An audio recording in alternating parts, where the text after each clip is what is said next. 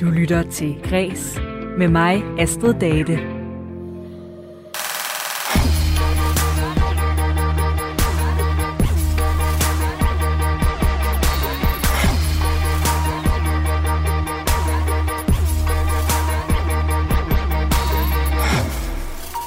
Det er blevet fredag, ugen går på held, og weekenden den står for døren, så nu er du inviteret indenfor til en radiofonisk fredagsbar her i Kreds. Og fredagsbarn, det er jo der, hvor jeg sammen med tre gæster vender ugen, der er gået i kulturens verden, og sender dig på weekend med en øh, omgang god stemning, prøvet med lidt lækkert musik.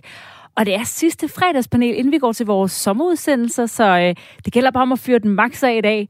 Dagens panel, det er forfatter Jakob Melander, så er det musiker Line Marianne, og så er det chef for Lydens By i Struer, John Fogte.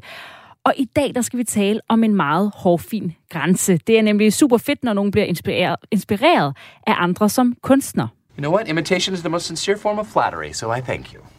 Inspiration, det kan jo være et kompliment, men går det for langt, så hedder det pludselig ikke længere inspiration, men plagiat, eller kopiering, eller tyveri. Identity theft is not a joke, Jim. Her illustreret af Dwight fra serien The Office, en dag, hvor hans kollega Jim har klædt sig ud som ham. Vi skal også snakke om en anden grænse i dag, nemlig hvornår man bruger ord som OCD om sin ordenssans, stress om en travl dag, eller at man er deprimeret, fordi køleskabet er tomt. Til sidst, der skal vi også høre om den forskel, der åbenbart er på bold og på basuner.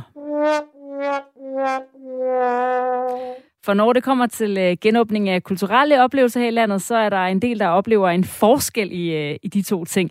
Mit navn, det er Astrid Date. Velkommen til Kreds.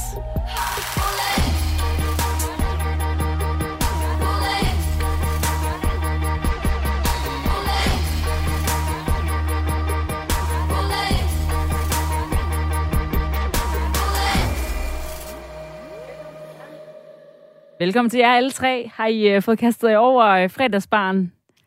Det gør vi Det må nu. være nu her, ikke? Ja. jo, jeg tror præcis. Og så skål på endnu en varm dag i studiet. Skål. Skål. Og jo som sagt, den sidste inden sommersendeplanen går i gang i kreds. Kigger I også ind i en øh, sommerferie? John, du har jo lige fået nyt job for øh, Lydens By i Struert, som er ja, hvad, et øh, projekt. Skal vi kalde det et city branding projekt, Et hvor man, hvor man tager fat i den øh, DNA, der ligesom er i Struer, som kommer igennem en lang historik med igennem B og O.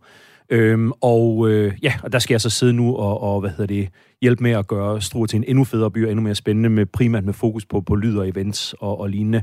Og øh, jeg kigger faktisk ind i en, en lille sommerferie her, fordi at øh, jeg skal først træde til øh, mandag den 2. august. Så jeg har lige øh, en lille måneds tid her til at, til at finde mig selv, han har sagt, og, og svare på alle de beskeder, som jeg har fået, øh, siden øh, jeg, vi offentliggjorde det her i onsdags. Ja, eller til at forsvinde lidt fra dig selv, og så kan du komme tilbage igen og, øh, med dit nye job. Ja, men helt klart. Og øh, så du starter ja lidt med en sommerferie, kan vi jo godt høre. Hvad med, øh, Jacob, du, øh, du er på turné lige nu. Øh, Jeg er på turné, ja. Ikke ja. som rockmusiker, som du tidligere har været, længere, men, nej, øh, nej. men rundt på biblioteker og i boghandler. Jeg er og på boghandler, og jeg har lavet noget tv i går, og Ja. så radio nu, ikke? Ja. For du har udgivet en øh, ny bog. Det har en jeg nemlig. øh, krimi, der hedder... Ro, hvad hedder Jeg er jeg er Sarens- Rose. Jeg er Sarens Rose. Hvordan har det været? Det har været fantastisk. Nu har jeg arbejdet på den i halvandet år, ikke? så det er rart at se, at den kommer ud, og den er der og eksisterer. Og det er jo en del et af en trilogi, så man ved allerede nu, der er altså tre. Øh, Der kommer to til, ja. der, der kommer to mere. Er du så allerede gået i gang med, med den anden, eller skal ja. du Ja. også have noget ferie først? Jeg er en tredjedel inde, inde i bind 2, som kommer til at hedde Jeg, Inika, og jeg skal til øh, Berlin. Jeg skal se den KZ-lejr, der hedder Sachsenhausen, som er- ligger lidt nord for Berlin. Som dine øh, bøger jo også øh, drejer sig om, for at få noget øh, inspiration Præcis. Ja, eller research, ikke? eller research. Ubehagelig inspiration, kan man sige. Det kan man kalde det. Og Line Marianne, Line Marianne, sidst men ikke mindst, øh, du har så godt kunne holde lidt ferie den her uge, efter du har været øh, Ja, rundt og spille øh, Ja. koncerter med dit nye album og dit ja. Ja. nyeste single, eller dit kommende album er det i virkeligheden. Det er mit kommende album, ja. Jeg har været ude og præsentere en single, som jeg udgav her den 18. juni, som hedder To the Beach, meget apropos sommeren. Ja. Så den har jeg været ude og spille lidt med, og selvfølgelig også det album, som kommer i løbet af året her. Har du Ja. fået lidt sommervibe af det? Jeg har fået lidt sommervibe, men øh, jeg har også, jeg synes også, der er, der er godt, og godt med ting at lave i forhold til det. Så det, øh, det, det har været super fint, altså. Så er jeg i gang med at booke koncerter til efteråret og så videre, ja. Så. Det er jo måske også kommet lidt sent i virkeligheden genåbningen, så nu er det lige pludselig muligheden for at komme ud og møde sit uh, publikum, at uh, her når sommerferien nærmest starter, så vil man i virkeligheden hellere gribe det måske. Ja, nej, det ved jeg ikke. Altså, jo, altså, jeg vil gerne øh, gribe koncerterne, ja. Det vil jeg gerne gribe, ja. Så det øh, må jeg gerne arbejde lidt på. Og øh, vi skal også høre noget musik her i øh, fredagspanelet i dag, og der er det jo sådan, at det er jer, der vælger, hvad vi skal høre. Og den første, der synes jeg, at vi skal starte med dig, Line Marianne. Ja. Det er jo meget oplagt, du har taget din egen nye single med i dag. Vil du ikke præsentere den for os? Jo, det vil jeg meget gerne. Altså, I skal høre uh, To The Beach, uh, som er sådan en lidt en hyldest til uh, den uh, retro-vibe, som jeg sådan har dykket meget, da jeg var barn. Altså, det er jo i hvert fald blevet retro. Jim Morrison og hele den Venice Beach-linje, uh, der har været i, ja, så det er sådan set det. Så lidt nostalgi. Lidt nostalgi, ja. Lidt sommernostalgi ja, her i uh, Line Mariannes To The Beach.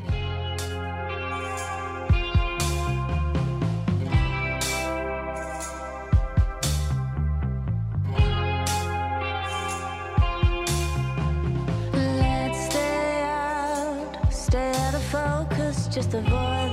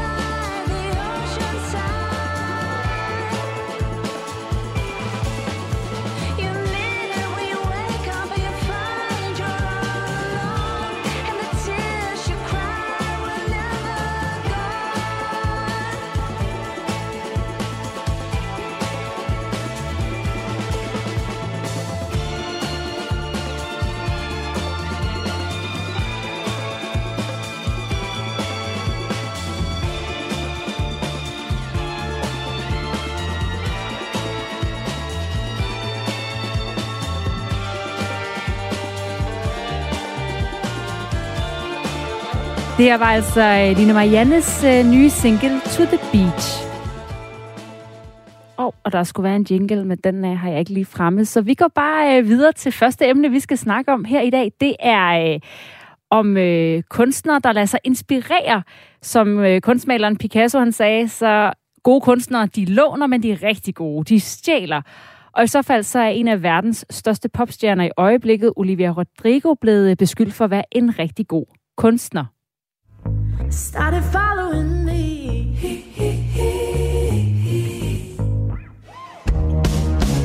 I see everyone getting all the things I want. I'm happy for them. Det her det er noget af sangen øh, Jealousy Jealousy, som er med i hendes øh, koncertvideofilm Sour Prom, der udkom øh, den her uge på YouTube. Og på coverbilledet af den her koncertvideo, der er der, der er der et billede, som har vækket lige lovligt meget genklang hos den amerikanske rockmusiker Courtney Love, som debuterede med sit band Hole tilbage i start 90'erne. Det skriver politikken. I 1994 der udgav Courtney Love nemlig øh, med Hole albummet Live Through This, hvor hun på albumbilledet står foran en mørk lilla baggrund med en buket blomster i favnen, en tiara på hovedet og mascara løbende ned fra øjnene mens Olivia Rodrigos øh, til lancering af hendes koncertvideo har fået taget et billede, hvor hun står foran en mørk lille baggrund med en buket blomster i favnen, en tiara på hovedet og mascara løbende ned fra øjnene. Og det her billede har Connie Loves lagt på øh, sin Instagram-profil og bedt sine følgere om at øh, finde forskellen, som hun skriver. Og på Facebook, der skriver hun, det er uhøfligt at stjæle en original idé og ikke bede om tilladelse. Det er på ingen måde elegant. Jeg er ikke sur. Det sker for mig hele tiden. Synes I også, det er uhøfligt at stjæle en original idé uden at bede om tilladelse? Hvad siger du, Line Marianne? Du er også selv musiker. Det, når det er i, i den kategori, kan man sige, så synes jeg da altså, på mange måder, at man skulle på en eller anden måde have, i hvert fald have krediteret øh, Courtney Love på en måde, ikke? Så man ligesom gør opmærksom på, hvad det er, man gør, men det er jo simpelthen umuligt, fordi vi stjæler jo med arme og ben, og det gør vi jo alle sammen. Så det er jo, det er jo, det er jo sindssygt svært at skulle sådan ligesom sige, at det skal man bare gøre, ikke? fordi det er jo også en del af det hele, at man føler sig inspireret og kan bruge hinandens øh, ting på en eller anden måde. Men selvfølgelig skal man da måske lige passe på, hvis man tager direkte og bruger det på den måde. Altså, så er det måske meget godt med en eller anden form for kreditering, eller spørge om lov, eller et eller andet, ikke? Ja, ligesom du skriver, at øh, med dit nye nummer, der er en henvisning til Jim Morrison i det, ja, vi lige hørte i To The Beach. Ja. Hvad siger du, Jacob? Øh, John. John, og Jacob er herovre. Jeg peger forkert. Det kan man jo ikke se derude. Det kunne vi godt lige have kørt. Så har vi Jacob herovre. Hvad synes du om, øh, altså er det i orden, at Olivia Rodrigo har lagt sådan et her billede uden at bede om tilladelse, eller skrive en lille henvisning til, hvor hun har fået ideen fra? Altså, jeg synes, der er en del ting at svare til det her. For det første, så har jeg set de to billeder. Jeg synes ikke, de minder særlig meget om hinanden. Øh, for det andet, så er det rigtigt, som der også står i artiklen, at det stammer jo i hvert fald før Hole, så stammer det fra Carrie-filmen, ikke? Stephen King-filmatiseringen. Øh, og endelig, så kan man også sige, at vi får jo alle sammen så mange indtryk, musik, film, bøger, historier, avisartikler hele tiden, og det er umuligt at holde track på, hvor tingene kommer fra. Og nogle gange så kommer det ned i suppen og ligger og bobler rundt derinde, så kommer det op igen, når man tror, det er en original idé, og det viser sig i virkeligheden, at det kommer et andet sted fra. Endelig, faktisk for det fjerde, så er det jo ikke sikkert, at det er Rodrigo, der selv har fundet på det. Det kan jo være en et AD'er, der har fundet frem til det, og synes, at det var en genial idé. Ikke? Og så har hun set, at ja, det ser fedt ud. Så det synes jeg er helt i orden, og som du også siger, altså musik, og Elvis Costello siger det jo også i artiklen, ikke? Altså man låner fra hinanden og bygger videre. Det er en fed idé, jeg prøver at gøre noget andet med det her. Det gør jeg også med nogle af mine bøger. Kan bruge et Shakespeare-skelet eller et eller andet til noget, ikke? Så jeg synes, det er fint. Hvad med dig, Jan? Synes du også, det er fint? Er det bare inspiration? Ja, men og, og, og det, som du siger, det er jo ikke engang sikkert, at det er inspiration. Men, men øh, hun har så været ude, kan jeg se efterfølgende, og kommentere, at hun elsker Courtney Love og Hole og Live Through This, som også er, specielt hvis man har min eller sådan en ret ikonisk plade, og det er et ret ikonisk cover. Men jamen, det, jeg hæftede mig ved, det var det her med den originale idé, som du siger, Jacob. Øh, Carrie-filmen har en scene, hvor man kan sige, der er måske lidt inspiration der. Og så samtlige skønhedskonkurrencer i USA slutter med, at der står en kvinde og græder øh, med en har på og blomster. Altså, det er grunden til, at, at uh, hole-coveret er så ikonisk. Det er, fordi det er en situation, som vi alle sammen kan genkende til. Det er jo ikke noget, der... Det er jo ikke uh, Andy Warhols banan uh, Velvet Underground-plade, som er et eller andet, man tænker, det er mærkeligt, eller Dark Side of the Moon, eller et eller andet, som, som er fuldstændig ikonisk og originalt. Jeg synes, det er et fedt cover, som, som Hole har lavet, men jeg betragter det ikke som original idé. Jeg mener mere, at den tapper ind i øh, noget øh, om amerikansk kultur, som øh, de fleste vil kunne genkende til, og det er så det samme, som Rodrigo her formodentlig også har tænkt sig at, at tage ind i. Og så er der også en lille forskel. Hun har jo sat sig selv i fokus, kan man sige. Det er jo hende, der er The Prom Queen på coveret og i sangen, hvor det er en model, de har brugt øh, på, på whole-coveret. Så øh, jeg forstår godt, at, at Kornilov reagerer, fordi at, øh, hun ser det her og, og kan kun se sig selv i det, kan man sige. Ikke? Men, men udefra, der tænker jeg sådan, ah, så var den der idé heller ikke mere original, og, og det er bestemt ikke underligt, at der er andre folk, der har fået den samme tanke. Og hvor går grænsen for? For det lyder som om, vi taler lidt om øh, for Jacob og John, at det er også i forhold til, hvor godt man kan huske det. Fordi man kan glemme, jamen, hvor har jeg egentlig min originale idé fra? Så hvis man ligesom på en eller anden måde har glemt øh, den originale, jamen, så er det okay, hvor med dem, vi virkelig kan huske, som øh, Pink Floyds øh, cover, altså nogen, som er ikoniske, at der er det så mindre okay at lade sig inspirere for meget af. Med mindre man tilføjer noget nyt, ikke? Ja, og gør noget andet med det, ikke? så er det jo i orden. Altså, fordi så kommenterer man jo på det og bringer stafetten videre. Er der forskel på de kunstneriske brancher? Fordi her taler vi om musik, og der er også øh, i artiklen, der har øh, øh, politikken også øh, citeret Elvis Costello, en musiker, som øh, Olivia Rodrigo er også blevet øh, kritiseret for at tage nogle riffs fra og være lidt for inspireret af, hvor han selv siger, jamen det er også sådan musik og rock and roll virker. Du tager brudstykker fra et andet højdepunkt, laver det til dit helt nye legetøj, som man siger. Det var det, jeg også selv gjorde. Så der er også en eller anden accept af i øh, musikbranchen måske, at der er det lidt mere okay, hvor at vi i øh, så for nogle år siden keramikeren herhjemme, Anne Black, der fik øh, halvanden million kroner i erstatning fra Netto, for at have kopieret nogle af hendes en potte og en vase, ikke? Øh, og altså, hvor jeg bare tænker, er der forskel på de kunstneriske brancher i forhold til, er det mere okay at lade sig inspirere i musik og bøger, end det for eksempel er i øh, billedkunst og keramik? Altså, det er jo i hvert fald helt okay at lade sig inspirere i musik. Jeg kan jo mest udtale mig om musikken, altså. Og det er jo, altså, og det vil næsten være umuligt for os ikke at gøre. Altså, hvad skulle vi så ligesom bygge det, vi gør på? Altså, vi, jo, vi har jo ørerne til at høre, hvad der ligesom har rørt sig, og det er jo det, der ligesom skal øh, bringe ny musik videre og finde en originalitet i det. Øhm, så altså, øhm, men det er jo, det, der er jo åbenbart større diskussioner i andre kunstbrancher. Øh, så altså, det, der er altså åbenbart en forskel, kan man sige. Ej, men, men det er der også inden for musik. Altså, Ja. der er jo masser af, af folk, der sidder, og der var et sagsanlæg øh, for nogle år siden, hvor at man ikke kunne sige, at den ene sang var et plagiat af den anden, men der var en følelse, en vibe, og det var nok til, at man kunne lægge sagen mod. Så det var ikke de samme toner, men det lød lidt ala et Stevie Wonder-nummer eller et eller andet, og så kom der et sagsanlæg. Øh, og der kan man så sige, sådan en som Costello er jo en, øh, en, en super intelligent og cool øh, fyr, som er sådan et, ja, ja, det er fint nok. Altså, det, der går ikke nogen skår af mig, at der er en, der har lånt en basgang eller et eller andet. Og der findes masser af sange, hvor de har taget, om det er Daytripper eller et eller andet, basgangen, og så bare sådan, den planker vi, og så laver vi vores eget nummer over. Og så er der folk, der bare sådan, det er fint nok. Og så er der andre folk, som er i den anden del af spektret, som er skal vi kalde det perfide, og er sådan lidt, de der to toner, dem har jeg også sat sammen en gang, og nu kommer der et sagsanlæg. Og der tror jeg så også oven på det inden for musikken, der fordi alle musikere har spillet covernummer, så har man en større forståelse for, jo jo, altså vi har alle sammen lavet et nummer, som vi pludselig, det pludselig gik op for os, at vi havde planket halvdelen af et eller andet. Men der er kæmpe stor forskel på, hvis du er en eller anden up and coming. Nu, om jeg må indrømme, jeg ved ikke, hvem hende her keramikeren er, men hvis du er en eller anden, der kæmper for sit levebrød og prøver at arbejde, og der så kommer et eller andet multinationalt konglomerat og stjæler din idé og pløjer hen med et marketingsbudget, som er i milliarderne, så det går, det går mere ondt, end det går på en Elvis Costello, der har fået lånt et par toner. Det, sådan ser jeg i hvert fald på det. Man kan så sige, at hun har, hun har virkelig lånt et par toner. det kan man så sige. Men det, er- det er jo cool nok, og han er jo præcis, som du siger, der går ikke nogen skår af ham.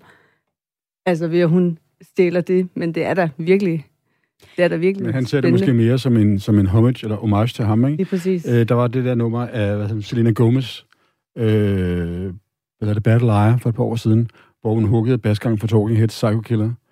Øh, og det var der også en lidt polemik omkring, hvor øh, David Byrne sagde, som havde skrevet sangen, sagde, Psycho Killer sagde, men prøv at, det er jo super fint. Det er jo en kado til mig, at, øh, og til os, at vi har lavet den her sang, og den er så fed, så lige her 40 år efter vil bruge noget fra den igen. Altså, det er også lidt om, hvordan folk opfatter det. Det er også, vi har her i uh, Kreds, der har vi hver onsdag det, vi kalder ugens alternative banger, hvor vi har en inde og præsenterer os for, uh, for noget andet, end det, der er på hitlisterne. Og der taler vi også, det nye, tit nye upcoming danske kunstnere, og der taler vi næsten altid om, hvor er det, de har deres inspiration fra. Vi kan altid høre nogle andre steder. Det er også, jeg har bare et, lige nu her, når vi, som vi snakker om, det et indtryk af, at i musikbranchen er der måske en rummelighed for det. Øh, og er det også, altså, har det også noget at gøre med, at man skal have en respekt for det kreative? Tænker i forhold til andre brancher i, øh, i øh, New York Times omkring den her sag med Olivia Rodrigo, der har de talt med en øh, juraprofessor fra New York University, Amy Adler, der siger, som øh, du også gør, John, og, øh, og du også gør, Jacob, at de ligner ikke hinanden nok, de her billeder, til at hun tænker, at det vil være nogen krænkelse af ophavsretten. Men de her copyright-regler, de er der, og de skal ikke være forlåst, fordi på den ene side, der skal man jo selvfølgelig ikke opmuntre folk til at stjæle andres udtryk og gode idéer, men på den anden side, så skal man også beskytte og styrke kreativiteten, og give plads til, at man kan trække på tidligere værker, og, øh, og meget kreativitet afhænger af at bygge videre og henvise osv., ikke? Er det også, altså er det et særligt hensyn, jeg tænker bare i forhold til andre brancher, andre produkter som sådan noget øh, tech-produkter og medicin, og hvor sådan noget ophavsret virkelig er vigtigt, så er det som om, der er en rummelighed her i forhold til, at der er et kreativt hensyn. Ja, altså det, det vil jeg da sige. Altså, så jeg ville være, altså, det ville jo være totalt hæmmende, hvis jeg overhovedet ikke måtte trække på alt det musik, som jeg har lyttet til, eller de covers, jeg har spillet, eller altså hele den forståelse af musik og sangskrivning og tekstskrivning, som jeg har bygget op, altså det ville jo være, altså så var det jo nærmest umuligt, hvis jeg skulle sige, om det her, det er bare Line Marianne, der er her. Altså det, det kan man jo ikke rigtigt. Altså, eller det, det ville jeg slet ikke kunne se, så det bliver jo nødt til at være flydende.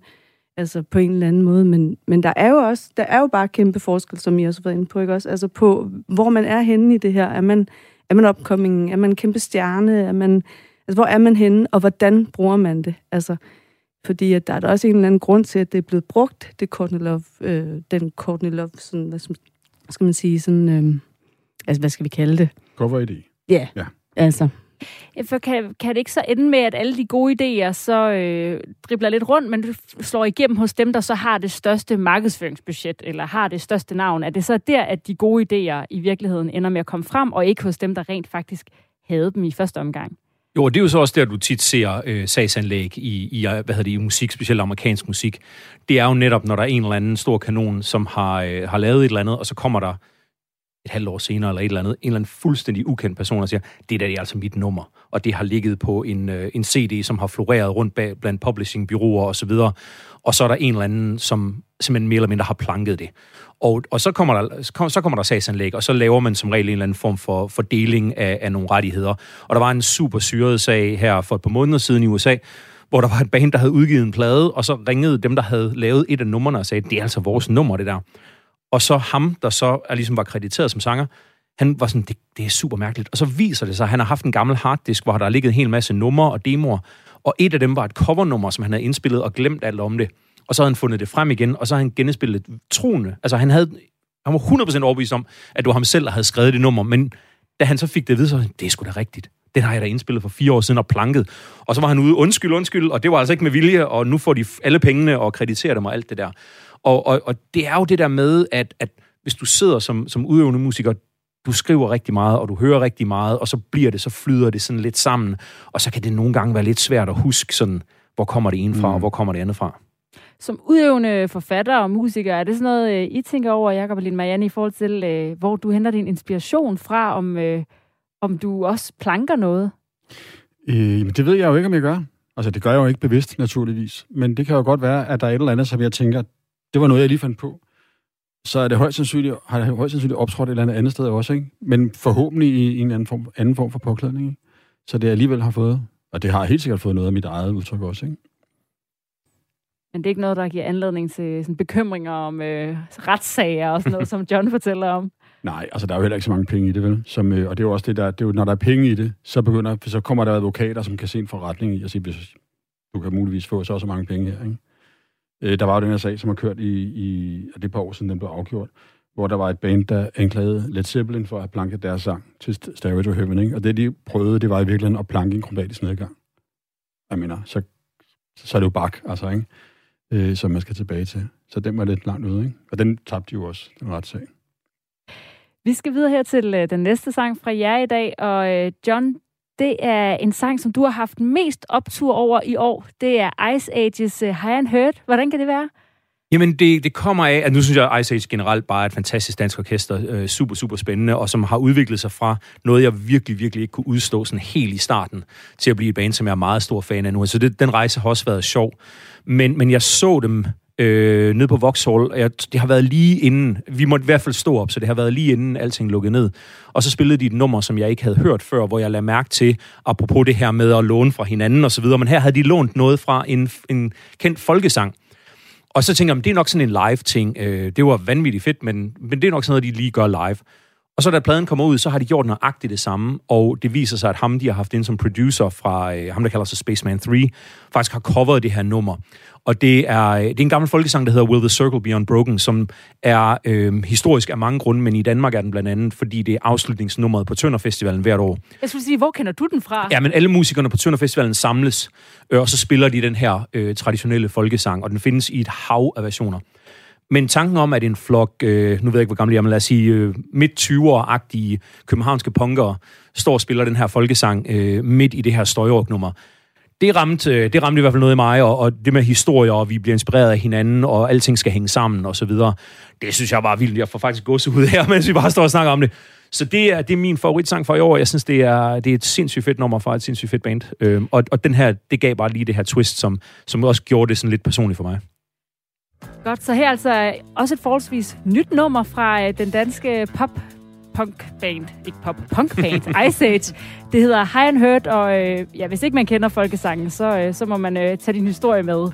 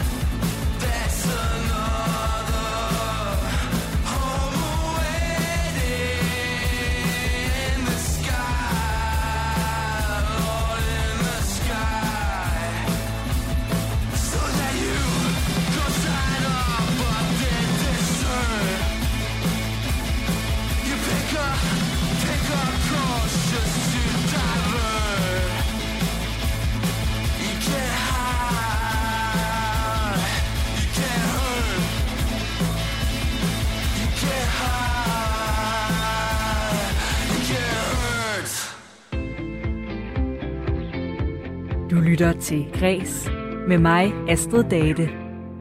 Og jeg har besøg af et øh, fredagspanel, der vender nogle af ugens nyheder fra kulturlivet sammen med mig. Og det er for sidste gang, inden øh, sommerprogrammerne tager over her på Radio 4. Jeg har besøg af forfatter Jakob Melander, af chef for Lydens By i Struer, John Fogte, og øh, musiker Line Marianne. Og i onsdags, der havde jeg besøg af en øh, pige, der hedder Tone Otelie, som er nyudklækket filminstruktør fra den danske filmskole. Hendes afgangsfilm, Katastrofer, den handler om en pige, der lider af OCD, og det gør Tone Utilie også selv, og hun mener, der er en masse fordom om, hvad det vil sige at have OCD. Jeg havde jo faktisk en af de mere sådan klassiske former for OCD, øh, i hvad folk tror, altså på den måde, at jeg var bange for bakterier og sådan noget, men folk tror for eksempel, at det ville betyde, at min lejlighed på det tidspunkt var helt clean, men det var den slet ikke, fordi altså for eksempel synes jeg, det var rigtig, rigtig svært og ubehageligt at bare skulle røre ved en karklud. Og der var rigtig mange ting, jeg engang turde røre ved, hvis de ligesom var ulækre eller beskidte. Så der var faktisk ret ulækkert i den periode. Øhm, hvilket er sådan en klassisk fordom, folk har om, om folk med OCD, at de er meget sådan rene og ordentlige, hvor de fleste har det jo bare vildt dårligt. Og derfor så bør vi ifølge Tone Utilie droppe de dagligdags talemåder om psykisk sygdom, som øh, jeg er sådan lidt OCD-agtig med min rengøring, eller uh, jeg føler mig stresset i dag, når man har travlt, eller sige, man er deprimeret, når man har en dårlig dag, fordi det udvander betydning af nogle ret alvorlige sygdomme når folk siger, at det trigger min OCD, eller Khloe Kardashian bruger hashtag CloCD til, hvordan hun sorterer sine ting, så, så den type OCD, de snakker om der, det er ikke OCD, det er bare et udtryk for deres ordenssans. Øhm, og der er jo mange mennesker, der har ordenssans i større eller mindre grad. Øhm, men det har ikke noget at gøre med, hvordan OCD rent faktisk er. Det, men når folk bruger det på sådan en, ah, det er rart for mig, når mine billeder hænger lige. Altså det er simpelthen, det har ikke noget med OCD at gøre, så det, det nedbryder jo ikke et tabu, når det, når det ikke fortæller om den ting, der rent faktisk er tabuiseret. Har nogle af jer, har I brugt sådan et udtryk som, øh, uh, jeg er stresset, uden at have stress, for eksempel?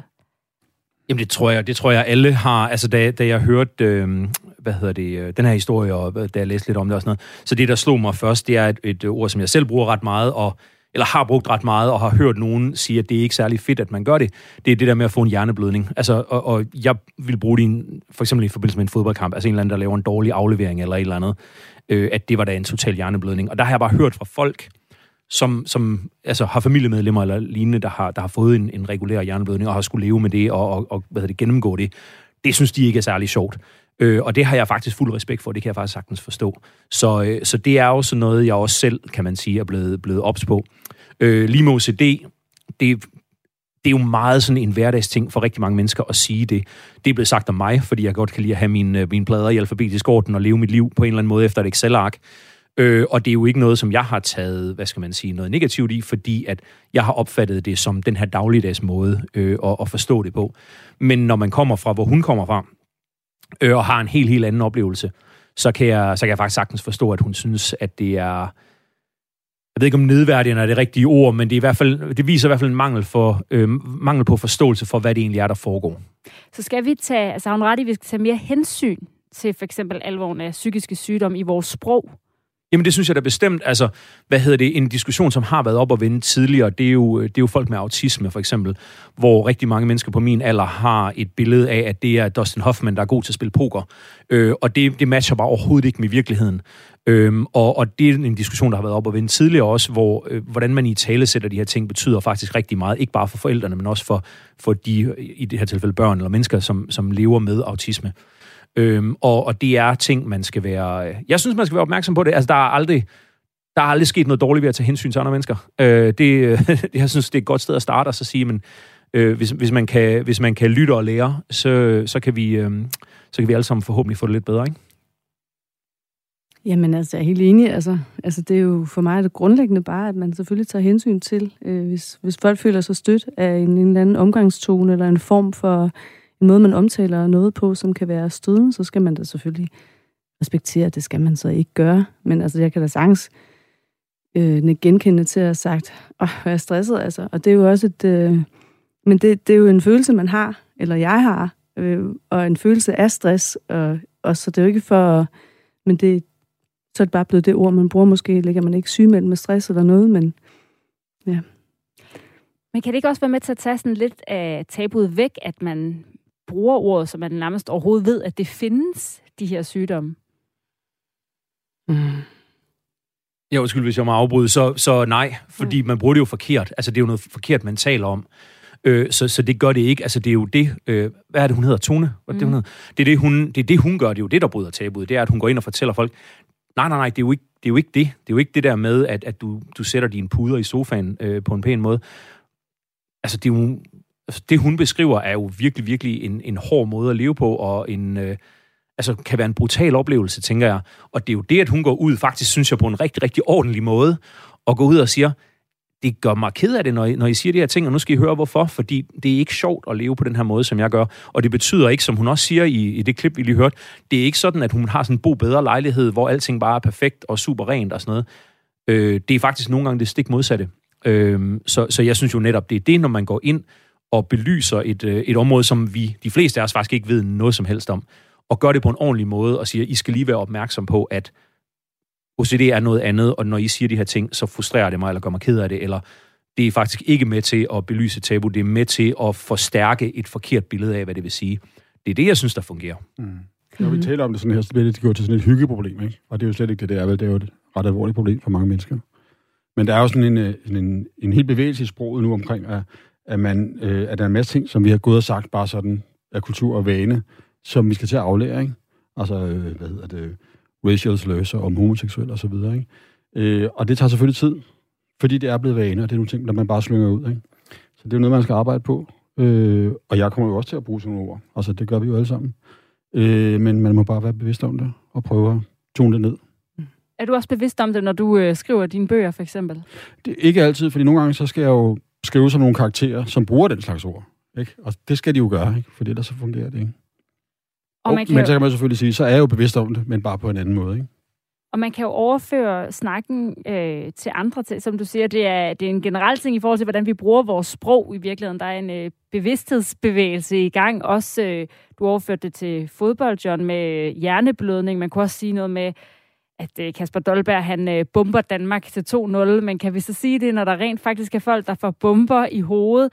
Hvad tænker I om den her bevægelse, hvor altså, nogen vil jo også kalde det en form for sådan en censur af sproget, der på en eller anden måde begynder? Jo, men der sker vel aldrig noget ved at bevidstgøre sig selv om, hvad det er, man egentlig taler om. Og selvfølgelig altså, kan man ikke censurere sproget på den måde, og man kan jo komme til at sige nogle ting, som kan... Men igen, så må man jo lytte lidt ind i, hvad det er, man, hvor man er, og hvilke situationer man er i. Og altså, der er vel nogen, der, der vil synes, det var okay, at man sagde det, og så kan man jo godt snakke om sammen, hvad det er, man så har sagt. Eller, altså, men vi er jo i gang med en bevidsthedsgørelse omkring, hvad det er, vi snakker, hvordan vi bruger sproget. Og det synes jeg, der kun er, det er da kun godt for os alle sammen, tror jeg. Og så kan man måske sige, at alle sportsjournalister kunne godt få et lidt mere varieret sprog. Så har vi jo også set historier som øh, nogle dansklærer, der underviser, der var her for nylig, der underviser i Mohammed-tegningerne, og det har de ikke haft lyst til, fordi de modtager trusler, og de generelt frygter, at det bliver opfattet som en provokation. Kan den her bevægelse i sproget blive for omfattende i forhold til, hvis vi skal tage hensyn til, hvad alle opfatter og oplever, og hvordan vi taler om tingene, at det så bliver opfattet som stødende, altså hvis man skal tage hensyn til, til alle, altså øh, ender vi så med at have et meget begrænset sprog til sidst? Det tror jeg ikke, fordi at øh, sproget er jo en, en super levende organisme, som ændrer sig hele tiden. Øh, jeg tror, et af de store problemer, som vi har lige pt., det er, at vi mangler bare nogle alternativer. Altså hvis du, som du sagde lige før, ikke, at, at vi har jo alle sammen stået i en situation, hvor vi siger, jeg er super stresset lige nu. Jeg står lige sådan på, på fladfødder og tænker, "Men hvis jeg ikke skal sige det, hvad skal jeg så sige? Ikke?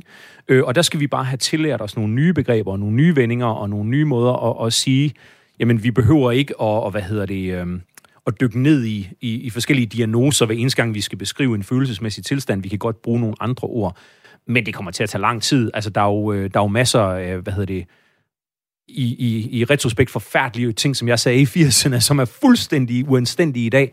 Men, men det var helt okay dengang, og så tager det lidt tid, og så finder man ud af, at det, det dur simpelthen ikke, og det er helt vildt sårende, og det er helt vildt forfærdeligt, og så finder man nogle alternativer, og så, øhm, og så arbejder man med det over tid. Ikke? Øhm, men, men mit indtryk er faktisk, at øh, vi, altså, jeg har rigtig mange venner, der er gymnasielærer, og når de fortæller om de unge mennesker, som de underviser, så er folk i sådan en teenage eller ekstremt meget mere bevidste om, hvordan de i tale sætter forskellige ting, for eksempel omkring køn og, for, og seksualitet og religion og lignende. meget mere oplyst og intelligent omkring de ting, end jeg var for eksempel i, i 80'erne, hvor jeg var altså torskedum omkring sådan nogle ting her, og var fuldstændig ligeglad, fordi det var det, vi alle sammen gik og sagde. Og, og den går bare ikke længere. Øh, og øh, folk er bare meget mere opmærksom på, at der kommer kun dårlige ting ud af at bruge alle de her udtryk om, om andre mennesker. Ikke? Så, så jeg synes, at øh, på meget, meget kort tid faktisk, er vi kommet rigtig, rigtig langt, så øh, det skal nok gå. Så vil jeg... Jeg vil jo bare sige, at det er også fordi verden er blevet større. Ikke? Vi får mange flere input, og mange flere folk kommer til os, og vi kommer også ud og ser andre ting. Og det er vi selvfølgelig nødt til at justere efter også. Ikke? Så er der nogle ting, man kommer til at... Og folk, man kommer til at genere, som man måske ikke har lyst til at genere. Jeg vil dog sige, at, at hvis man ikke man kan lave religionssatire, så tror jeg faktisk, at jeg synes, det er et problem. Men det er måske heller ikke nødvendigt at undervise i direkte Mohammed-tegnerne lige nu. Man kan godt øh, undervise i, hvordan øh, øh religiøse følelser bliver krænket, uden måske direkte at undervise i det lige nu, fordi det er et, et umtåligt emne. Man behøver ikke gøre det altid og lige nu, vel? Jeg vil sige, at vi har travlt med at komme videre så, i stedet for øh, det andet ord, vi skal lære at stoppe med at bruge. Det er til den sidste sang i dag, som øh, du har valgt, Jakob. Hvad er det for en? Det er en engelsk guitarist og sanger, som hedder Anna Calvi, øh, som har lavet et øh, cover af David Bowie, en sang, jeg altid godt har kunne lide, Lady Grinning Soul fra hans Aladdin Sin album. Og hun lavede et fantastisk cover, hvor hun, som ingen andre, tror jeg, har gjort det til sit eget nummer. Ja, det skal her. Anna Calvi med, øh, det hedder Lady Grinding Soul, som altså oprindeligt er David Bowie nummer. Ja.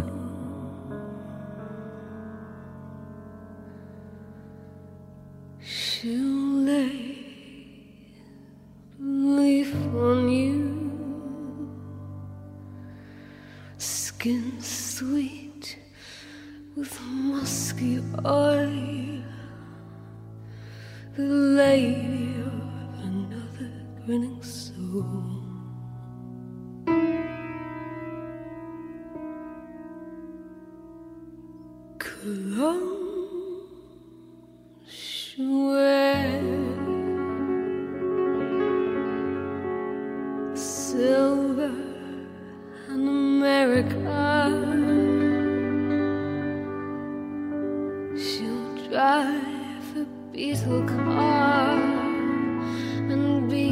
And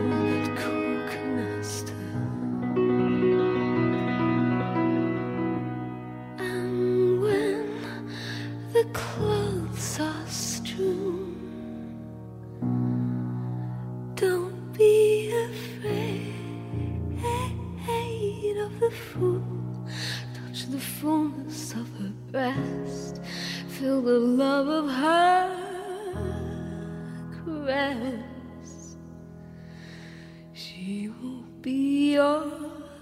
living end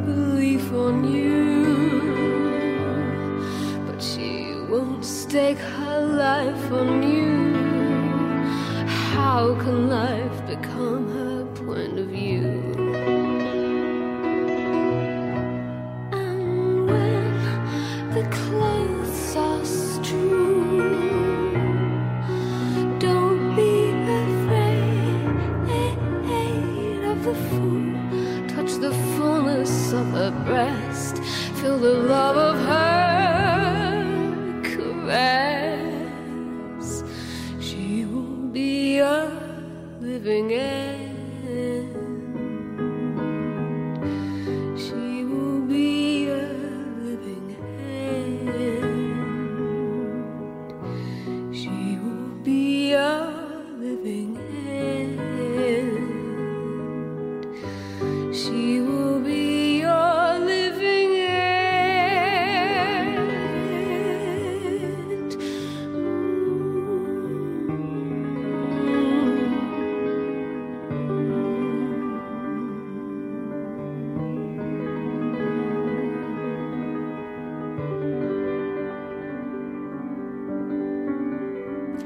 Her hørte vi Anna Calvis uh, cover af David Bowies Lady Grinding Soul. Du lytter til Græs med mig, Astrid Date. Og jeg har for sidste gang inden sommersendeplanen et uh, fredagspanel sammen med mig her i dag til at vende nogle af ugens kulturnyheder sammen med mig. Det er forfatter Jakob Melander, chef for Lydens By John Fogte og musiker Line Marianne. Og øh, vi skal snakke om øh, noget, der sker rigtig meget på mit feed på sociale medier af kulturfolk, der skriver øh, her siden øh, den øh, store genåbning for et par måneder siden, meget sådan usædvanligt lange opslag med frustrationer og undren over, at fodboldfans må samle sig i flere tusinder, senest med 25.000 publikummer i parken, samtidig med, at festivaler, store koncerter og andre kulturelle events må flyttes eller helt aflyses. Øh, musikmediet Gaffa, de skrev senest en artikel her i går, hvor de citerer blandt andet øh, Dansk Live Interesseorganisation for Festivaler og Spillested, Esben Marker, som øh, også har været en del ude, og snakker om det her, som siger, at det er symptomatisk for, at fodbold er blevet til gode set frem for musik under hele coronakrisen.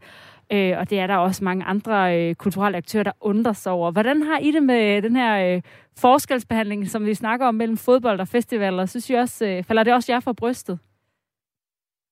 Det er jo super, super svært. Altså, når, når folk siger, at fodbolden er blevet til gode set, så, øh, så må jeg jo give dem ret. Altså, jeg, det, hvad hedder det? Det er jo det, vi kan se, men, men samtidig så kan jeg også bare godt forstå, hvorfor det er det. Fordi der er bare kæmpe stor forskel på at sluse folk ind, og så sidder man i, i matrikler af 500, og man sidder ned i, øh, i to, til, to til tre timer, og så bliver man vippet ud igen. Det kan du ikke sammenligne med 10 dage på Roskilde Festival. Altså, det er bare ikke det samme. Men man kan sammenligne det med at være på, i teatret eller i biografen. Det er fuldstændig det samme. Og det er fuldstændig rigtigt, men det kan du jo også. Du kan jo også godt gå i teateret, og lige nu. Det kan du også, men det er kun på 50% belægning, ikke? Og det er der jo ikke i parken nu. Så jeg synes faktisk, at den kritik er helt berettiget. Men det er så fordi, nu taler vi så ikke sport og fodbold, så taler vi landsholdskampene. Øh, og der er der sket noget andet. Fordi jeg var, som vi snakkede om inden udsendelsen øh, gik i gang, var jeg ude at se de sidste kampe i Superligaen og, og fulgte AGF øh, sejr til, øh, nu skal de ud og spille i Europa, kom så de vige. Men der sad vi jo med en, altså en tom plads imellem os øh, på hele stadion. Og jeg mener, der var en belægning, eller belægning på 8.500. Så, så der har man jo respekteret de der regler og sagt, ja. men det er på lige fod med alle andre. Så har man så valgt at, at twiste reglerne i forbindelse med, med landskampene. Og jeg tror også, det er det, som gør, at man sidder i, ude i Festival Danmark og siger, Nå, okay, der kan man godt få en dispensation. Nå, der kan man godt lave reglerne om. Øh, og de, hvad hedder det, begrundelser, skråstrej undskyldninger, der er kommet fra DBU, holder bare ikke. Altså, de holder bare ikke. Det er sådan noget med, jamen, det er fordi, det er noget helt særligt, og det er hele Danmark, og det er landsholdet, og det er EM, og vi er... Det er bare noget, altså... Hvorfor holder de ikke? Nej, men fordi, altså, det er jo sådan en øh, dispensation, som man giver, fordi at det føler man lidt, man bliver nødt til agtig, men, men, men man, har ikke, man laver ikke den samme dispensation for en Roskilde Festival, eller for forskellige andre. Øh, og, og det, synes jeg, det synes jeg faktisk er en lille smule tageligt. Kan man ikke tale om et, øh, et flertalsvælge her? Jeg fandt et uh, tal uh, fra 2019, altså inden coronarestriktionerne fra Danmarks Statistik, der skriver, at uh, knap 1 million, eller 900.000 900 er det, 920.000 danskere deltog i musikfestivaler det år hen over sommeren og foråret, hvor altså EM-kampene, de bliver jo set af altså 2 millioner og derudover lyttet i radioen. Og, der, og jeg vil også sige, det er så ikke en kampe, men i de sidste rigtig mange år er der flere mennesker, der går i teateret, end der til Superliga-fodbold. Så hvis vi skal tale flertalsvældet, så er det biografer og teater, der skal have forrang. Og det er jo, altså, det er jo et bredt flertal i, i øh, Folketinget, der er blevet enige om det, og hvad hedder det, Socialdemokratiets øh, kulturfører Kasper Sand øh, Kjær, han siger også til Gaffa, at der er jo tale om et historisk dansk værtskab i EM-fodbold, som er for første gang, måske den eneste gang nogensinde i Danmark. Altså det her med, er der ikke noget sandhed i, at det er noget særligt, altså i forhold til, nu snakker du om teater og biografer, de kan også sende et uh, teaterstykke næste, eller vise et teaterstykke næste år, sende en film næste år, i forhold til det her, som måske ikke vender tilbage før mange vi, årtier. Her har vi en branche, som måske risikerer at ryge fuldstændig på grunden, altså og på røven, og aldrig kommer op, op og stå igen, ikke? Øh, folk vil jo nok gerne blive ved med at gå i teateret på en eller anden måde. Det har de gjort i 2.500 år. Men biograferne måske, de kunne faktisk godt ryge sving, ikke? og så sidder vi alle sammen derhjemme og ser Netflix og HBO. Og begrundelsen synes jeg ikke, den synes jeg halter, fordi folk bliver sgu lige så syge. Øh, altså, de bliver ikke mindre syge, fordi det er en historisk begivenhed. Mens der jo ikke er nogen, så vidt jeg har forstået, der er blevet syge i en biograf eller i teatersal nogen steder. Så hvad synes du, øh, den her beslutning fra politisk side, det er et udtryk for? Jamen, det er jo ah, helt klart en, en, et udtryk for en forfordeling af sporten. Altså, jeg ser jo også landskampe. Jeg ser det bare på fjernsynet, og det kan man jo også stadigvæk gøre, ikke? Og jeg synes heller ikke, at, at det er publikums øh, antallet, der, der definerer, hvor historisk det her det er. Altså, det er da lige historisk, om, om parken er halvt fyldt eller helt fyldt. Så det synes jeg er helt vildt tyndt. Og så tror jeg, at mange af de negative reaktioner, der kommer fra, fra et kultur Danmark, som for øvrigt også er ret vild med fodbold, skulle jeg lige hilse at sige fra, fra mine venner, det er jo ikke nødvendigvis bundet op på kampene, men det er på alle de ting, der, der sker rundt omkring, og de her forsamlinger, hvor eksempelvis Brøndby-fans fik lov til at gå i, altså i tusindtal i march op mod stadion, fordi det var på en eller anden måde dækket ind som en eller anden form for demonstration. Det holder bare ikke. Altså, det skulle der simpelthen aldrig nogensinde have været givet tilladelse til. Og de billeder der, der er det jo helt, det er jo helt naturligt, at der sidder et kultur Danmark, og så sammenligner et billede af, lad os sige, foran en orange scene, og foran Brøndby Stadion og siger, hvad er forskellen? Og der er ikke nogen forskel, fordi der er en masse mennesker, som har det mega fedt og går fuldstændig amok og har en kæmpe fest. Så hvorfor, hvis det ene kan lade sig gøre lovligt, hvorfor kan det andet så ikke lade sig gøre? Og det er den der type mærkelige dispensationer, og hvor nogen føler sig forfordelt, som, som gør, at, øh, at der, er, der er rigtig, rigtig meget kritik lige nu. Og, og berettiget, synes jeg. Ja, så er det jo, så synes jeg, det, altså for mig, der er det, helt, der er det en politisk prioritering, ikke? Og jeg synes, at det er, det, er der, det er der virkelig trist, at et kulturliv, der bløder, ikke bliver prioriteret. Øh, og så har der, og, altså det valg er der så blevet taget, og så kan man jo bare stå og se grædende til på det, synes jeg. Altså, så det er det. Og jeg ser også fodbold, skal jeg sige, oveni. Men man kan ikke tale om, at det med fodbolden er en undtagelse, og ikke hvad kan man sige, altså en undtagelse fra reglerne, netop fordi, at som de siger, det er historisk, og det kan, det kan du sagtens tale om, og det er jo det også øh, politikerne gør. Det er bare ikke det samme som, at det er fair. Det er bare ikke det samme som, at det er i orden. Men, men det er jo det, man har vurderet fra politisk side, øh, fra politisk side og har sagt, jamen, vi bliver nødt til at lave en undtagelse her. Og der mener jeg faktisk, man godt kan diskutere, som vi gør nu her, om det ikke er lidt en brøler, og om det ikke er en fejl, og når du tager den slags beslutninger, så får det konsekvenser, og konsekvenserne er lige nu, at der sidder en hel masse mennesker, som føler sig temmelig rasende over øh, at være blevet rigtig dårligt behandlet. Man kan ikke have glemt det om to år, hvor de er tilbage, og øh, Visitat og Roskilde er tilbage igen næste år, hvor altså det er netop, som de siger med det her EM, det kommer jo ikke tilbage før, altså der kan jo gå 10 år før, at øh, vi har en kamp i herhjemme øh, i parken i København, og den betydning, det har også for en, øh, en fællesskabsfølelse og en samhørighed. Altså, jeg ved ikke rigtigt. Altså, jeg tror også, at der er noget særligt i, at fordi vi har siddet inde et helt år nu, ikke? Ja, Flemming Poulsen så efter en af, hvad hedder det, hvad hedder det, en af landskampene her i parken, ser jo netop, at fordi der ikke er Roskilde, og fordi der ikke har været alle de her festivaler, så er det ligesom det her, vi får det ud. Ikke? Øh, det tror jeg faktisk også, du, du sagde her i indledningen. Øh, så altså, på grund af corona, så får det en særlig ting, men særlig betydning. Men sådan er det jo også for biograferne. Det er jo også særligt, fordi de har blødt i, i halvandet år eller et år, ikke? og ikke kunne, øh, ikke kunne få folk ind i biograferne. Ikke? Og hvad er det, du frygter, konsekvenserne kan være ved det her, at, at man ikke har... Øh prioriteret kulturen? Jamen, der er jo nogle teater, der kommer til at dreje noget om, og der er også nogle biografer, der kommer til det, ikke? Og særligt, måske, altså, man siger, der er nogle teater, der kommer til at dø. Der vil altid være folk, der spiller teater. Det vil de fortsætte med. Men, hvad skal man sige, den måde, vi ser film på, er jo allerede ved at ændre sig. Og jeg frygter, at det er kommet til at, at speede den udvikling op, ikke? Det var nok, øh, det vil jeg sige, det var alt vi nåede for i dag. Vi er ved vej sende. Det var dejligt at have jer med alle sammen her øh, på den sidste kreds inden øh, sommerferien. Er I også klar, føler I, til at komme på ferie? Klar til research? Klar til research, ja. Researchferie. Selvfølgelig. Held og lykke med den næste bog i uh, trilogien, uh, Jakob Melander, som uh, altså er aktuel med Jeg er Sarons Rose som øh, er en krimi, man øh, kan købe lige nu, der er på gaden. Og tak til John Fogte, der øh, er tilbage efter sommer i sit nye job som øh, chef for Lydens By i Struer, hvor at vi kan forvente øh, en masse øh, projekter ud af, dit, øh, ud af din hånd. Det er i hvert fald det, de har ansat mig til, det er at skabe nyt og spændende, og, og både lave aktiviteter og events og, og netværk, og prøve at, at få, få løftet profilen for, for Struer. Sådan så, at jeg ikke skal forklare næste gang, hvad Lydens By er, men alle folk er sådan lidt, Jamen, det ved vi udmærket godt, John. alle sammen. Og Line Marianne, vi kan se frem til dit uh, album, der kommer. Jamen, det kommer i løbet af i år. I løbet af i år. Så er der ikke sagt for meget. Nej, men der kommer en single her til september igen, og så kommer der et album i løbet af, af vinteren. Tusind tak skal I have. Mit navn det er Astrid Date, og jeg er tilbage igen med Kreds i sommervision på mandag.